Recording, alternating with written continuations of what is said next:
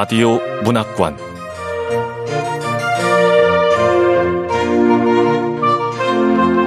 한국 단편 문학 특선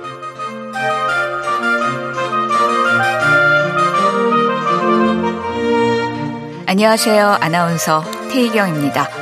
KBS 라디오 문학관 한국 단편 문학 특선 오늘 함께 하실 작품은 김희설 작가의 긴 하루입니다. 김희설 작가는 2006년 서울신문 신춘문예에 단편소설 13살이 당선되면서 작품 활동을 시작했습니다. 소설집으로 아무도 말하지 않는 것들, 오늘처럼 고요히, 잃어버린 이름에게, 경장편소설 나쁜 피, 환영, 선화, 우리의 정류장과 필사의 밤이 있습니다. 제1회 황순원 신진문학상, 제3회 젊은 작가상을 수상했습니다. KBS 라디오 문학관 한국 단편문학 특선 김희설 작가의 긴 하루 지금 만나보겠습니다.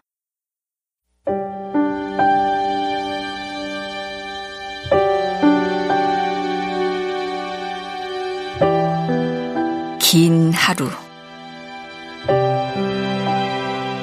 김이설 쭈그리 앉아있던 유수는 시멘트 바닥에 급히 담배를 비벼 끄고 곧바로 전화를 걸었다.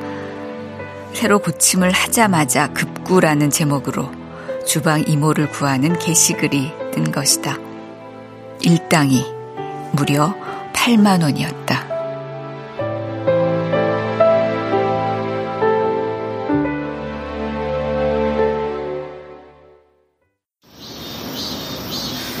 제 파출해 보고 연락드렸습니다. 사람 구하신다고요. 아, 예. 안녕하세요. 그 주방 이모 구하는 건데 경험 있으세요? 아유, 경험이야 남부럽지 않죠. 산전수전 공중전에 아유, 말하면 입만 아픕니다. 경험은 걱정 안 하셔도 돼요. 네, 그러면 저녁 9시까지 오세요. 식당 주소는 문자로 보내드리겠습니다. 예. 새벽 3시까지 일한다 해도 6시간에 8만 원이면 아주 뭐. 자, 커피. 백반집에서 계산을 하고 나온 장 씨가 유순에게 종이컵에 담긴 믹스커피를 내밀었다. 커피를 받아든 유순은 담배를 하나 더 피워 물었다.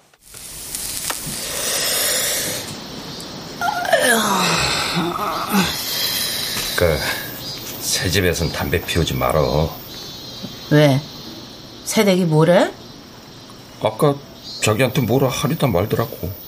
주방 살림 패킹을 끝내고 짐을 다 뺀 다용도실 구석에서 담배를 피운 걸 본 모양이었다. 장 씨는 어지간하면 참아보라고 했는데 유수는 그게 힘들었다. 다른 이들이 음료수를 마시며 숨을 돌릴 때마다 유수는 구석에서 조용히 담배를 피웠다.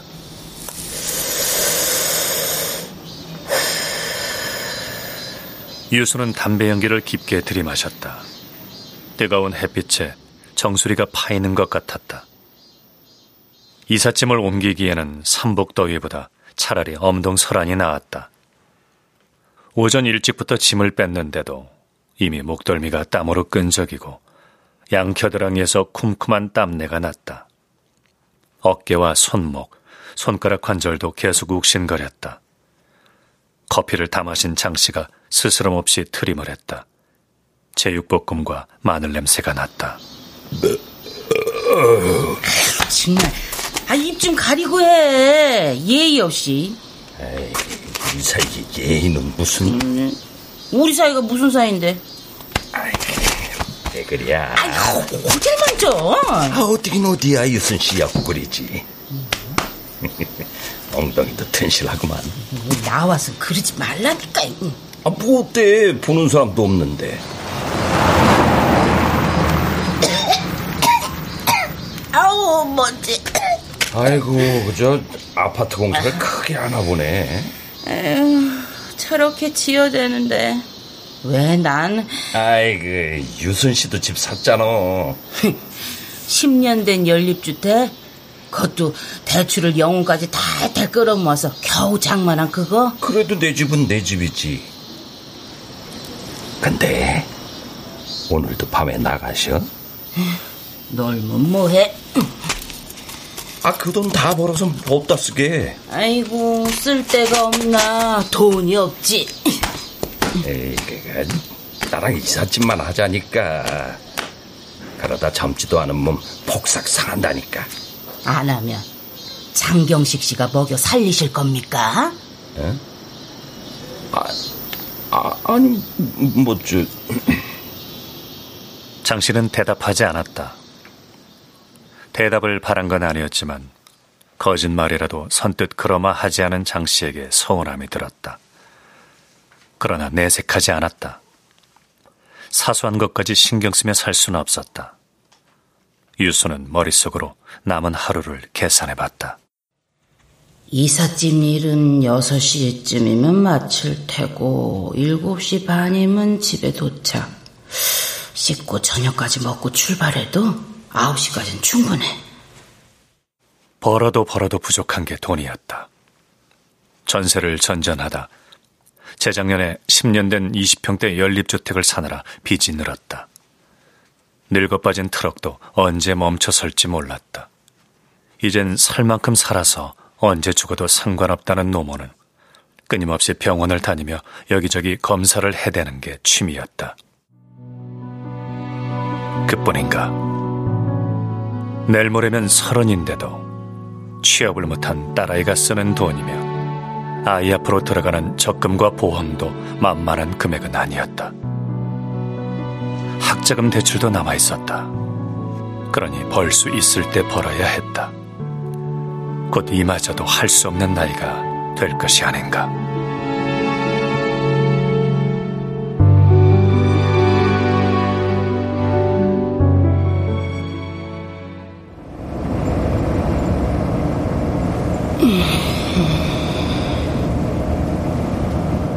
장 씨와 유순이 5톤, 1톤 트럭에 올랐고 베트남 청년들은 한 명씩 각각의 차에 올랐다. 땡볕에 한창 달궈진 차 안은 에어컨을 틀어도 시원하지 않았다. 옆에 앉은 베트남 청년이 말없이 휴대폰만 들여다보았다. 한국에 들어온 지 얼마 안 되어 의사소통은 힘들었지만 일 눈치는 있는 청년이었다. 29살이라 했으니 딸 혜소와 동갑이었다. 혜소에게서 연락이 끊긴 지 열흘째였다. 혜서는 아, 어디서 뭘 하고 있는 거야? 아, 정말 이렇게 연을 끊을 생각인지 원. 유수는 혜소 생각만 하면 가슴 한켠이 체한 것처럼 답답했다. 독립을 하고 싶다고 한 건 제법 오래전부터였다. 그러더니만 기어이 집을 나가고 만 것이다. 사귀는 사람과 같이 살고 싶어서 몸달아 있었다는 걸 유순이라고 모르지 않았다. 마음에 안 드는 상대라고 그렇게 언지를 했는데도 혜선은 밤을 새우고 들어올 때가 잦았다. 참다 못한 유순이 어느 날인가 혜소의 등짝을 후려치며 기어이 한 소리를 했다. 야! 아! 야, 너 정말 이럴 거야? 어? 아비 없는 자식이라고 펴내는 거냐? 뭐냐? 아, 내가 뭘? 아, 뭘 잘했다고 고개 빳빳이 쳐들어? 어? 연애를 할 거면 제대로 된 놈을 만나서 똑바로 하라고. 연극인지 영화인지 연기한다며, 어? 그것도 단역으로 빌빌거리면서. 길 가는 사람 다 붙잡고 물어봐라. 정기적인 수입 없는 사람, 상위로 맡고 싶은 사람 있는지 다 물어보라고. 잘 모르면서 함부로 말하지 마. 야, 그 나이 되도록 고정 수입 없으면 예술병 걸린 놈이지. 안 그래? 아, 엄마가 뭘 한다고. 엄마 마음대로 판단하지 마. 야, 내가 지금 나 좋으라고 하는 소리야? 어? 너 행복하라고. 넌 제발 멀쩡히 살라고 하는 소리잖아. 어디 만날 사람이 없어서. 이러니까 내가 집을 나가고 싶은 거야. 알아? 혜서가 날카로운 목소리로 대꾸했다. 유수는 가슴이 덜컥 내려앉았다. 30여 년 전의 유순도 눈이 뒤집어져서 집을 나서지 않았던가. 그래도 어쩜 이렇게 감쪽같이 집 나갈 생각을 하다니? 아이, 지 엄마 입장은 하나도 생각을 안 한 거지. 아휴, 자식 일은 부모 마음대로 할 수 없다더니 다른 집 자식도 아니고 내 자식이 아 정말.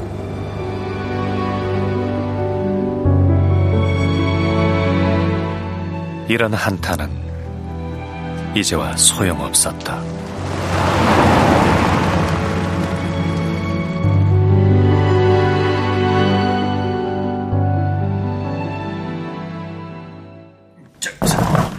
자, 저, 조, 조심. 자, 아, 스타일러는 드레스룸으로 가셔야죠. 아유, 아, 예. 당연하죠, 사모님. 큰 짐부터 넣어야 하거든요. 자, 조심, 조심. 이삿짐을 부리는 일은 짐을 싸고 빼내는 것보다 더 신경이 쓰였다. 집주인이 원하는 자리에 물건을 놓아야 했고 청소까지 마쳐야 끝이었다. 장호 익스프레스에서 일을 시작한 지 10년이 되어갔다. 아줌마, 그릇은 전부 새 거니까 흠집 안 나게 해주세요. 예. 처음 일 시작할 때는 온몸에 팥을 붙이고 살았는데, 에휴, 그래도 그때는 빠리빠리 잘 움직였어. 세월이 왜 이렇게 빠른 거야? 벌써 쉰 여덟이라니 원. 유수는 요즘 들어 세월이 참 빠르게 느껴졌다. 갓난쟁이를 두고 일을 나가던 때가 엊그제 같은데 품을 떠난 혜서가 곧 서른이었다. 유순이 혜서를 가졌을 나이였다. 자신을 생각하면 그 나이가 어린 나이가 아닌데도 유수는 마음이 놓이지 않았다. 몇 해 전이었던가 혜서가 뜬금없이 유순에게 물었던 적이 있었다. 아저씨는 잘해줘? 응? 어, 어, 어. 유수는 얼결에 그렇다고 대답해버리고 말았다. 만나는 사람이 있다는 걸 시인한 셈이었다. 조심한다고 했는데도 혜서는 이미 알고 있었던 모양이었다. 같이 살고 싶으면 그래도 돼. 나 상관하지 말고. 응, 응. 혜서를 물끄러미 바라보던 유수는 얼굴이 밝아졌다. 만나는 남자에 대해 혜서와 이야기를 나눠본 적이 처음이었다. 게다가 이어지는 혜서의 말에 유수는 가슴이 시큰했다. 난 엄마를 믿으니까 엄마가 만나는 사람도 괜찮은 사람일 거야. 유순이 장 씨를 만나기 시작한 건 장 씨의 아내가 지병으로 세상을 뜬 다음 해부터였다. 혜서와 장 씨의 막내 아들이 동갑인데다 그 당시 고3이었던 터라 장 씨와 유수는 가족들에게 한동안 둘의 관계를 밝힐 엄두도 내지 못했다. 장 씨는 때를 봐서 합치자는 말을 하곤 했지만 아비 없는 딸과 어미 잃은 아들들의 눈치를 보느라 그 때라는 것이 좀처럼 찾아오지 않았다. 장 씨는 아이들 혼사를 치를 때는 자기 옆에 유순을 앉히겠다고 해왔는데 정작 올봄 장 씨의 큰아들이 식을 올리는데 유순은 장씨 옆에 서 있질 못했다. 테이블마다 장성한 아들들을 데리고 다니면서 인사를 시키던 장 씨는 유순의 테이블에는 오지 않았다. 그때 유순은 자신의 믿음이 얼마나 쓸모없는 것이었는지 깨달았다.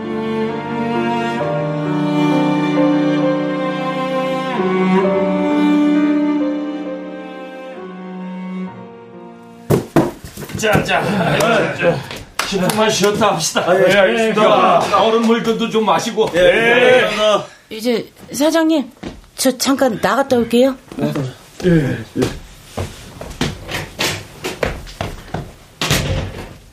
집안에서는 담배를 못 피웠으므로 새댁이 건넨 드링크를 들고 아파트 단지 구석의 그늘을 찾아 쪼그려 앉았다. 유수는 담배를 피우며 혜서에게 카톡을 보냈다. 엄마 문자 보면 연락 좀 해.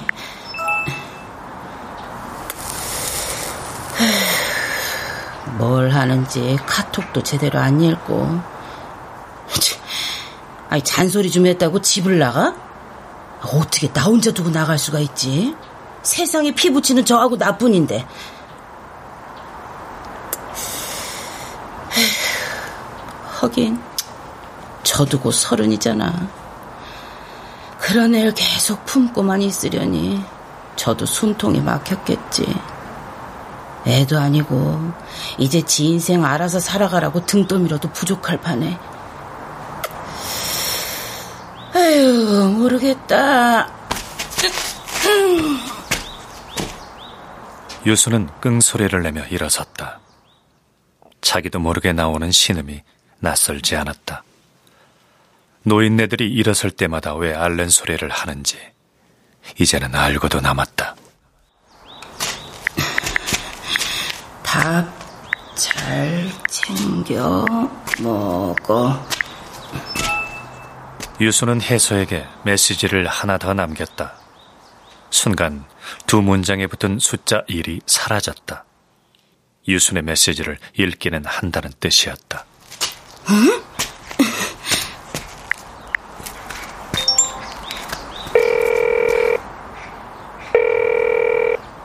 곧바로 전화를 걸었지만 여전히 받지 않았다. 답신도 없었다. 유수는 이제 많은 걸 바라지 않았다. 잘 지내고 있다는 말만 해주면 될 것 같았는데 그 한마디를 건네지 않는 것이었다.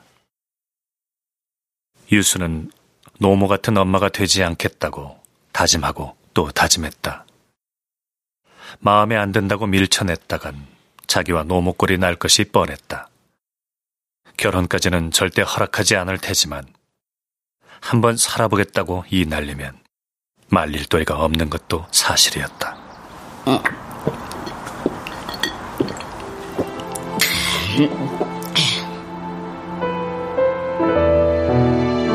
유수는 드링크를 한 입에 다 마셔버렸다. 단 걸 마시면 두어 시간은 또 거뜬히 버틸 수 있었다.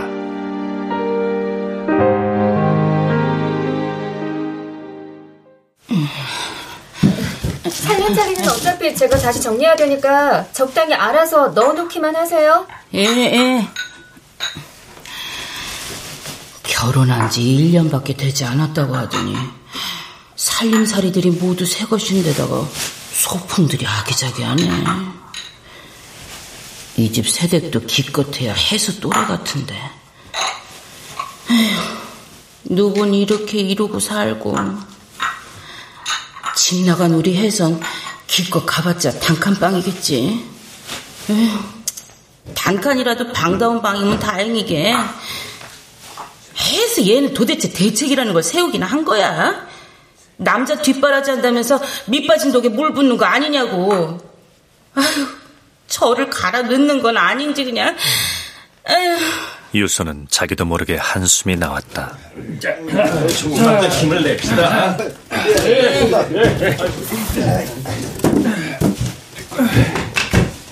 살림살이가 제자리를 찾아갈수록 비닐 완충제가 이삿짐 박스에 차곡차곡 쌓여갔다. 새살림이어서 조심스러웠지만 짐이 많은 집은 아니었다. 거실로 햇빛이 깊게 들어차는 오후가 되었다. 짐풀기가 다 마무리되어 갈 점, 유수는 다용도실 선반에 액체 세제를 올리다가 허리를 삐끗했다. 원래 허리가 좋지 않았다. 해설을 낳고 제대로 몸조리를 못한 탓이었다. 유수는 해설을 낳고 열흘 뒤부터 일을 시작했다. 그때부터 이제껏 제대로 쉬어본 적이 없을 정도였다. 아이를 낳기 전에 했던 격리 일은 찾기 어려운 데다 하루가 급했으므로 유수는 몸쓰는 일을 시작했다. 가내공업 모직회사를 시작으로 화장품 방문 판매, 식당 서빙과 주방 일을 했다. 낮에 무슨 일을 하든 밤에는 식당에서 설거지를 했다. 하루에 다섯 시간 이상 자본 적이 없었다. 몸이 성할 리가 없었다.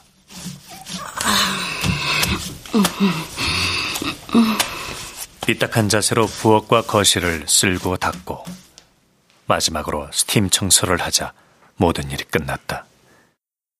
유수는 허리에 손을 짚은 채 마지막으로 소파 탁자에 먼지를 쓸었다. 새댁이 유순을 부른 건 그때였다. 그릇장에 이 접시 보이시죠? 금이가 있네요. 에? 하루 종일 멀찍이 서서 휴대폰만 쥐고 있었으면서 뭐 어떻게 발견했다는 거야? 잠금 좀 깎아보겠다는 심보겠지.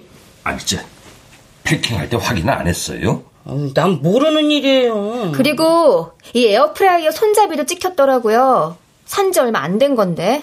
아 무슨 소리세요? 아 일일이 다 포장해서 옮긴 거 보셨잖아요. 저야 모르는 일이죠. 어머, 지금 내가 억지 부린다는 거예요? 아무래도 그릇 핑계로 잔금을 얼마라도 깎을 모양이었다. 짜증이 난 뉴스는 이렇다 할 설명 없이 획 돌아 나와 버렸다. 아이 사장님이 알아서 하세요. 나이도 어린 게 어서 눈을 똑바로 뜨고 덤벼? 새댁이 장 씨에게 사과 운운하며 언성을 높이는 게 들렸지만 그냥 엘리베이터에 올라탔다. 해가 지고 있는데도 더위는 가실 줄 몰랐다.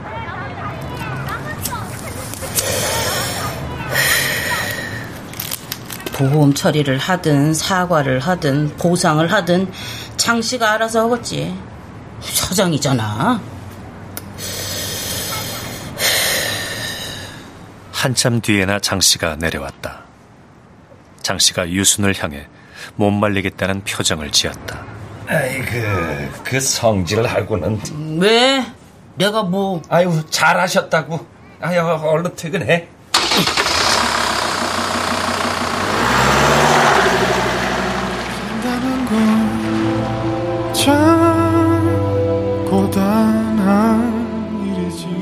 유수는 트럭에 시동을 걸었다. 하루 종일 애써 일했는데 끝이 지저분하니 마음이 영 별로였다. 아픈 허리는 가라앉을 줄 몰랐다. 마치 무거운 돌덩이를 업고 있는 기분이었다.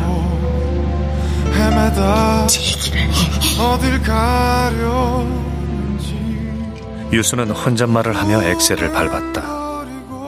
퇴근 시간에 걸리지 않으려면 조금 더 속도를 내야 했다. 짐을 실은 트럭을 운전할 때는 괜히 등허리가 묵직한 기분이 드는 반면 빈 트럭을 몰 때면 어깨가 가벼워진 것 같았는데 오늘은 그렇지도 않았다. 아프고 아파서 참을 수가 샤워를 마치고 나오니 부재중 전화가 와 있었다. 해서였다. 열흘 만의 연락이었다.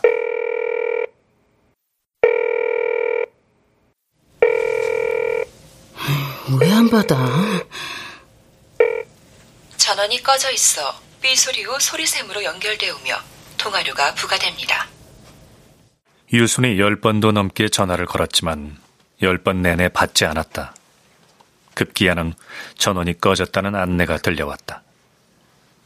한번 의심하거나 걱정하기 시작하면 끝이 안 보이는 것이 자식의 일이었다. 형편이 어려운 집 자식들은 부모 고생한다며 제 앞길을 알아서 척척 잘 찾아간다는데 혜선은 그런 딸은 못 되었다. 삼수와 두 번의 휴학을 하느라 졸업이 늦은 데다 그 와중에 탐탁치 않은 연애에 무엇보다 적당한 직장을 찾지 못한 채 아르바이트만 전전하는 게 제일 걱정이었다. 혜선은 낮에는 사진관에서 촬영 보조로, 밤에는 프랜차이즈 카페에서 아르바이트를 했다. 다녀왔습니다. 아유, 젊은 애 얼굴이 왜... 아유, 아니다. 빨리 씻고 자. 해를 못 봐서 그런지 혜수의 얼굴은 늘 허옇게 떠 있었다. 하지만 유수는 혜서를 딱하게 생각하지 않으려고 애썼다. 그렇게 생각하면 결국 딸아이를 낳은 자신을 돈이 많지 않아 편하게 키우지 못한 자신을 뭐든 마음껏 못해준 자신에 대한 원망을 피할 도리가 없었다. 부잣집 자식들처럼 원하는 걸 다 해주지 못한 안타까움이야 어느 부모인들 다르지 않겠지만 아빠 없이 자란 혜서에게는 더더욱 미안했다. 나와! 밥 먹어! 백발의 허리가 잔뜩 굽은 노모는 보기와는 달리 정정해서 집안 살림을 도맡고 있었다. 아이가 어릴 때, 필요할 때는 쳐다보지도 않던 노모가 오갈 데 없는 군살림처럼 유선의 집으로 들어와 같이 살기 시작한 게 3년 전이었다. 노모와 사이가 안 좋게 된 건 30년 전부터였다. 노모는 유순이 석철을 만나는 것을 반대했다. 부모 형제도 없고 너보다 여덟 살이나 어리다며. 그런데도 허락? 어느 정신 나간 부모가 이런 결혼을 허락해? 그러나 이미 사랑에 빠진 유순에게 그런 이유는 아무 문제가 되지 않았다. 유순이 일하는 카센터에 새로 들어온 석철은 사장에 외족하였다. 고등학교를 갓 졸업한 스무 살이라고 했다. 유수는 석철이 딱했고 안타까웠으며 걱정이 되었다. 그것이 사랑의 시작이었다. 얼마 안가 유수는 노모에게 석철의 아이를 가졌다는 것을 알렸다. 유수는 스무 살 때부터 모아왔지만 얼마 안 되는 돈과 노모의 적금 통장을 훔쳐 집을 나왔다. 유순이 들고 나온 돈으로 도시에 방 하나를 겨우 얻었다. 석철은 다시 카센터에서 일을 시작했고 유수는 부업거래를 찾아 해설을 낳은 날 아침까지 일을 했다. 그 당시 유순과 석철의 꿈은 카센터를 차려 도시에 제대로 정착하는 것이었다. 몸은 고단해도 희망이 있던 시절이었으나 오래가지 못했다. 석철이 사기를 당하지 않았더라면 계획대로 혜서가 다섯 살이 될 쯤에는 작게나마 카센터를 열 수도 있었을 것이다. 마치 겨우 참아왔다는 듯이 순식간에 훅 쓰러져 버린 석철은 그 자리에서 일어나질 못했다. 현실을 받아들이지 못하는 석철만 바라볼 수 없었던 유수는 일을 더 해야 했다. 낮에는 설렁탕집에서 밤에는 24시간 감자탕집에서 일을 했다. 해소의 끼니를 해 먹이는 것 외에 석철은 하루 종일 술에 취해 있곤 했다.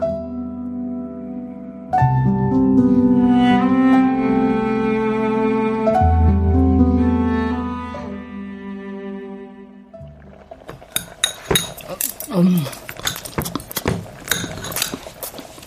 노모가 차린 밥상에는 고추장 감자찌개에 돼지고기 보쌈 한 접시, 계란 프라이 세 개, 풋내 나는 열무김치가 차려져 있었다.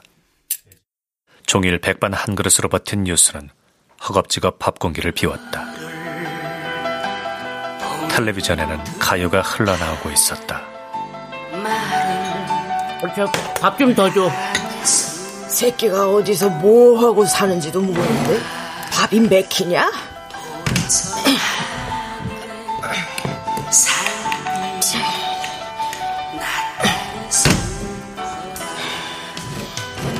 에서는 밥은 먹고 다니는지 원. 뭐 걔가 애야. 알아서 하겠지. 애미란 것이? 그래서 엄만, 어? 애 들쳐업고 찾아간 날 그렇게 쫓아낸 사람이 누군데? 아니, 저 쫓아고 나간 딸려는데? 내가 못하러? 나도 마찬가지야. 응, 너도 나처럼 살아봐라, 이년아.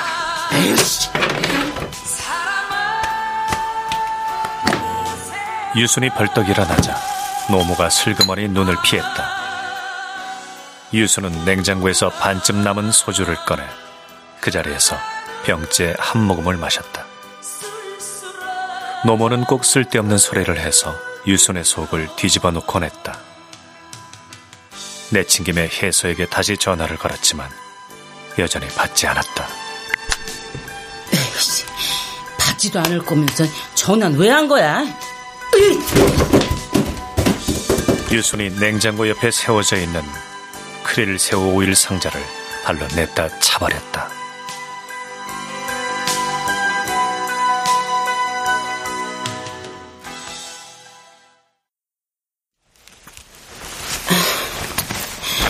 신용카드 분실 신고하지 말고 그냥 둘 걸 그랬나? 애가 내 카드 갖고 나간 거 알았을 땐 괘씸해서 신고부터 했는데 애 숨통이라도 튀게 둘 걸. 그래도 제가 먼저 전화를 걸어왔다는 사실만으로 유수는 한숨이 놓였다. 여하튼 연락을 끊겠다는 의지는 아니니까.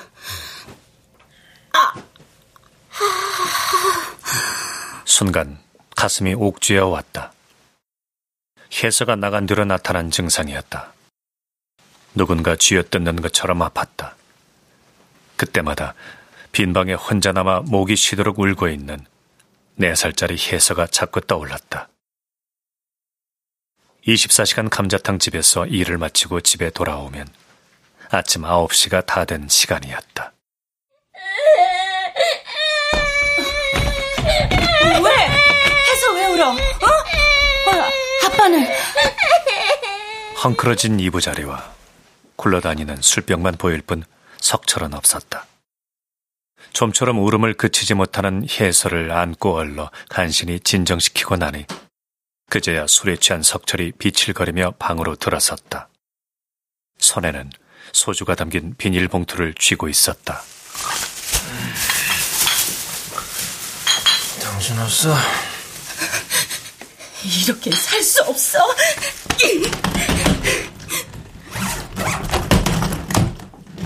앞뒤 잴 것도 없이 당장 석철의 짐을 싸기 시작했다.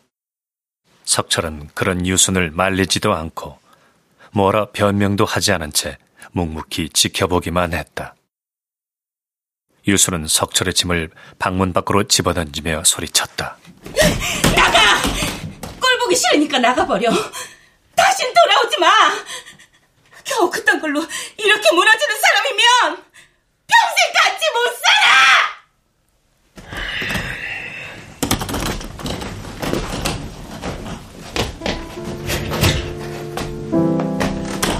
가만히 서 있기만 하던 석철이 조용히 짐을 들고 집을 나갔다. 그것이 석철의 마지막이었다.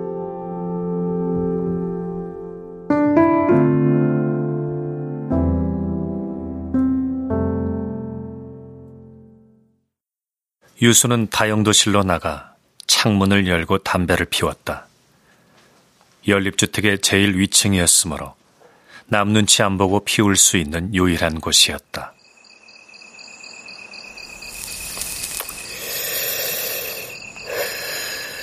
나가서 피우라니까!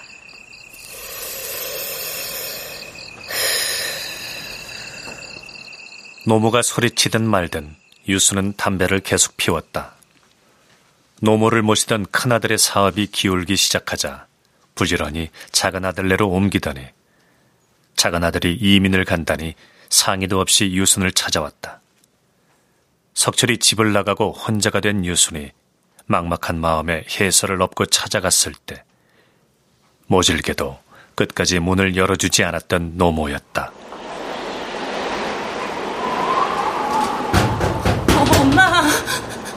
엄마! 나갈 때 네 마음대로 나갔어도 들어올 때는 안 된다. 엄마, 나 배고파. 엄마! 제발! 어린 혜서가 배가 고프다고 보채는데도 유수는 문 밖에서 한참을 울다 뒤돌아서야만 했다. 절대 그날을 잊지 않겠다고 마음먹었던 유순이었으나 갈데 없다는 노모를 팽개칠 수는 없었다. 혜서가 집을 나가게 된 건 사실 유순 때문이었다. 혜서를 설득시키지 못한 유순은 급기야 혜서와 사귀던 사람을 만날 수밖에 없었다. 유순이 전한 말은 짧고 간결했다. 나는 우리 회사가 나처럼은 안 살았으면 해요. 유순의 말에 피부가 검고 구렛나룻이 지저분한 청년이 고개를 끄덕였다. 유수는 그걸로 끝이라고 생각했다. 그러나 그 사실을 알게 된 혜수가 유순에게 대들었다. 제발 내 인생에 끼어들지 말라고! 끼어들다니. 엄마니까 이러는 거 아니야! 엄마는 자식이 행복하길 바라야지! 네가 지금 불행으로 가는 게 뻔한데 그냥 가게 둬! 왜 내가 엄마와 똑같을 거라고 생각하는데? 엄마가 불행했다고 나도 불행할 것 같아? 그 말에 유수는 입을 다물고 말았다. 유수는 해서만큼은 평범하게 살았으면 했다. 남들처럼만 살았으면 했다. 배운 만큼 써먹고 번 만큼 쓰면서 살아가길 바랐다. 불확실하고 불안한 인생의 복판으로 들어가는 걸 말리고 싶었다. 허락받지 못한 결합의 끝이 어떤 것인지 몰랐으면 했다. 그러나 마음과 달리 말은 제멋대로 쏟아져 나왔다. 그래, 알았어. 알았으니까 나가. 네 인생에 안 끼어들 테니까 나가라고. 어디 잘 먹고 잘 살아봐. 엄마 이겨먹은 것들 인생이 어떻게 돌아가는지 네가 겪어봐야 알지. 그러다 덜컥 애라도 배야 정신 차릴래?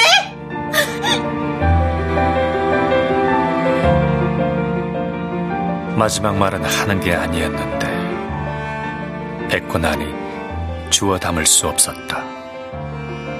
다음 날 혜선은 정말 집을 나가버렸다.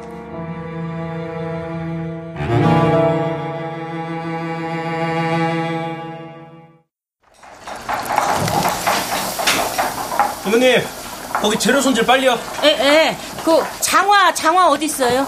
아유, 장화 찾는 거 보니까 경험 많으시네. 재료 창고 옆에 있어요.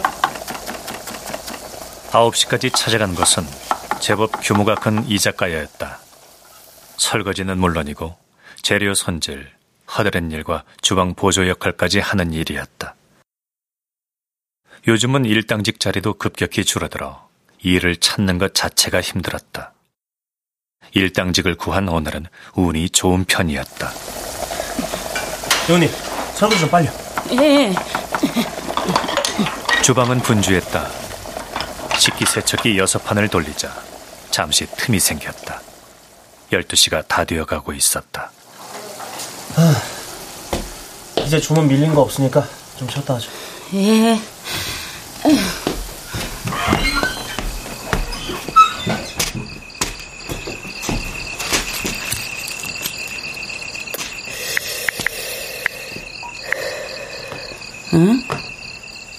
해서 전화가 또 왔었네?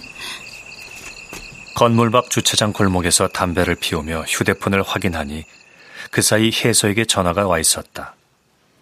유수는 얼른 혜서에게 전화를 걸었지만 또 받지 않았다. 시간을 보니 카페 마감할 시간이었다. 유수는 서둘러 문자를 보냈다. 엄마 일하느라 못 받았어. 미안. 미안하단 말은 뺄 걸 그랬나? 아직 화가 나 있고 아직 노여움이 안 풀렸고 아직 서운하다고 해야 되는데 너무 빨리 너그러워진 거네. 에이, 아니다. 그런다고 달라지는 것도 없잖아. 괜한 신경전을 벌일 게 아니라 차라리 하루라도 빨리 우리 혜서가 잘 살도록 돕는 게 나은 일인지도 모르지.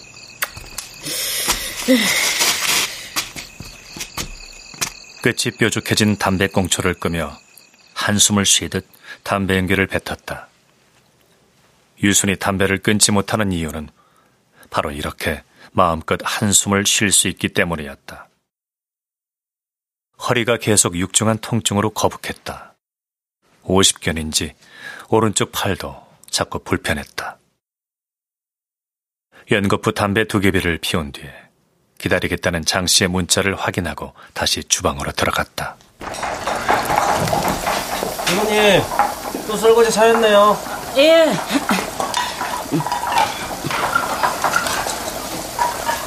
석철이 나가고 난 뒤 혼자 해소를 키우는 동안 유순에게는 몇몇의 남자들이 있었다. 주로 일하는 곳에서 어울리게 된 남자들이었다. 항상 남자들이 먼저 다가왔고 남자들이 먼저 떠나갔다. 남자가 떠날 때마다 유수는 자기 이름이 참 부질없다고 생각하곤 했다. 내 팔자는 다 이름 때문이야. 이름이 유순이라 온순하고 착해서 다들 나를 역같이 보잖아. 장씨만 유일하게 유순을 떠나지 않은 사람이었다. 식당 일을 마칠 때면 그 앞에서 기다렸다가 집까지 데려다 주는 장 씨가 남편처럼 여겨질 때도 있었다. 그럴 때마다 고개를 저었다.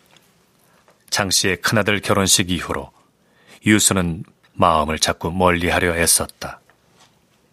하지만 어려운 일이었다. 장 씨와 함께 있으면 유수는 자꾸 다음을, 내일을, 미래를 희망하게 됐다. 처음부터 장씨 같은 남자를 만났으면 어땠을까? 아비 없는 아이를 키우며 돈에 쩔쩔거리고 손톱이 자랄 틈 없이 일하고 허리가 부서지도록 하루하루를 보내지도 않았겠지. 하루 종일 고되게 일하느라 아이를 외롭게 혼자 두지도 않았을 텐데.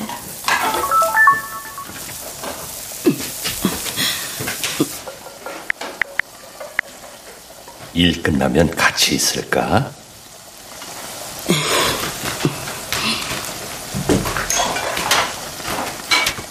혜서가 집을 나간 이후로는 장 씨와 함께 밤을 보낸 적이 없었다. 아이고, 이모님. 오늘 고생 많으셨습니다. 자, 여기 일당이. 아이, 일 있음 또 불러주세요. 네.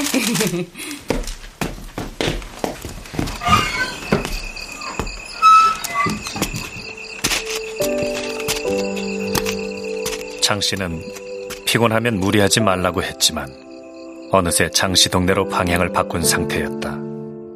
유수는 혜서에게 메시지를 남겼다.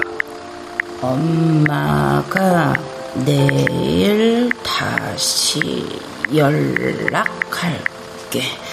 내일은 통화하자. 글씨를 다 입력하고선 잠시 머뭇댔다. 자고 있을 텐데 괜히 깨우는 건 아닌가 싶었다. 유수는 문자를 지워버렸다.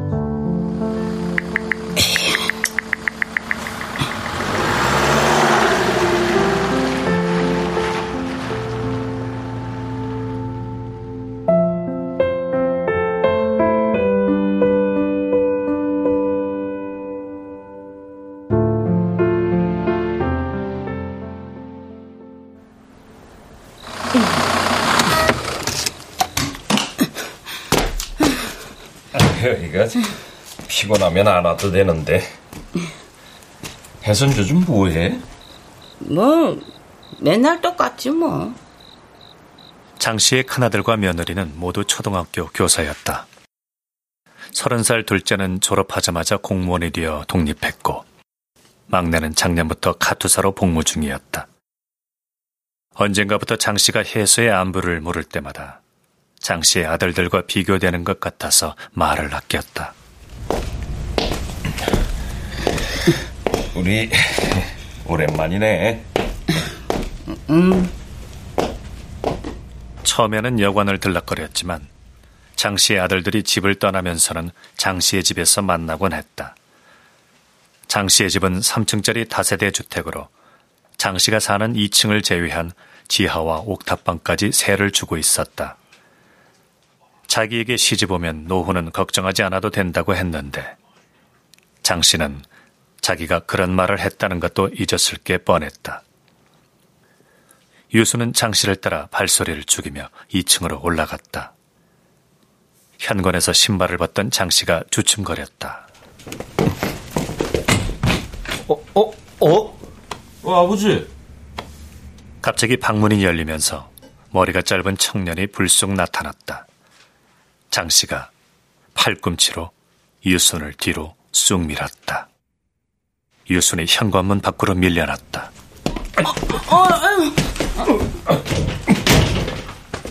장 씨가 서둘러 문을 닫았다. 유수는 닫힌 현관문을 한참 쳐다봤다.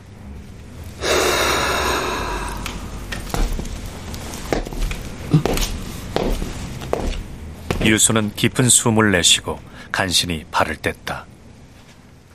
계단을 내려오는데 얼굴이 화끈거렸다. 빠른 걸음으로 골목을 벗어나 대로로 나오자 숨이 턱까지 차올랐다. 집으로 향하는 트럭 안에서 유수는 휴대폰만 내려다보았다. 방금 전에 장 씨가 보낸 메시지의 의미에 대해서 골몰했다.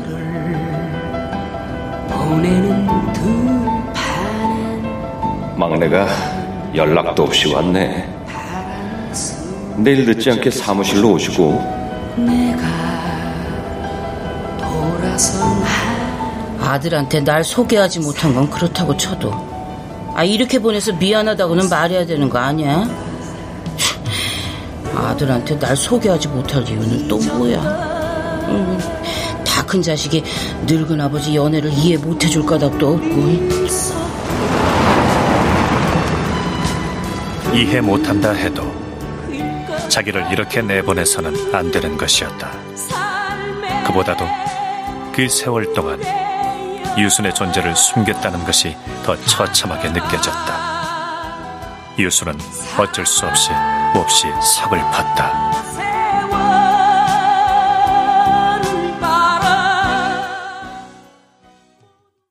집에 도착하니 새벽 4시가 다 되어가고 있었다. 찬물로 샤워를 하고 나니 그제야 정신이 좀 드는 것 같았다. 거실의 찬바닥에 벌렁 누웠다. 혜수의 방을 바라보니 문이 닫혀 있었다. 방문을 열면 거기에 혜수가 있을 것만 같았다. 유수는 자리에서 일어나 방문을 열어보았다.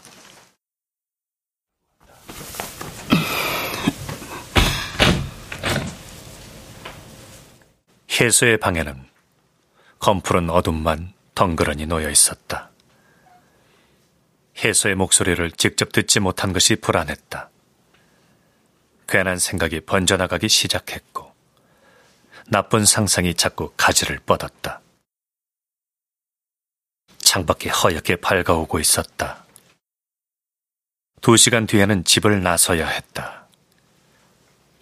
한숨도 자지 못한 뉴스는 온몸이 부서질 것 같았다. 하루가 너무 길었다. 새벽부터 매미가 울어댔고 유수는 아까부터 피가 맺힌 줄도 모르고 거스러미를 뜯어내고 있었다. 그때 전화가 걸려왔다.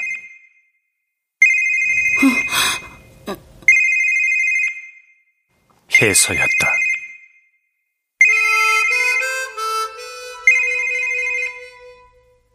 그러나 유수는 선뜻 전화를 받지 못했다. 반갑고 두려웠다. 새벽의 벨소리가 점점 크게 울렸다. 생의 한가운데를 지나서 숨 쉬는 것조차 그 어디쯤 오니 그렇게 그대 가 서 있네요? 세월의 가시에 찢겨버린 내 영혼을 비춰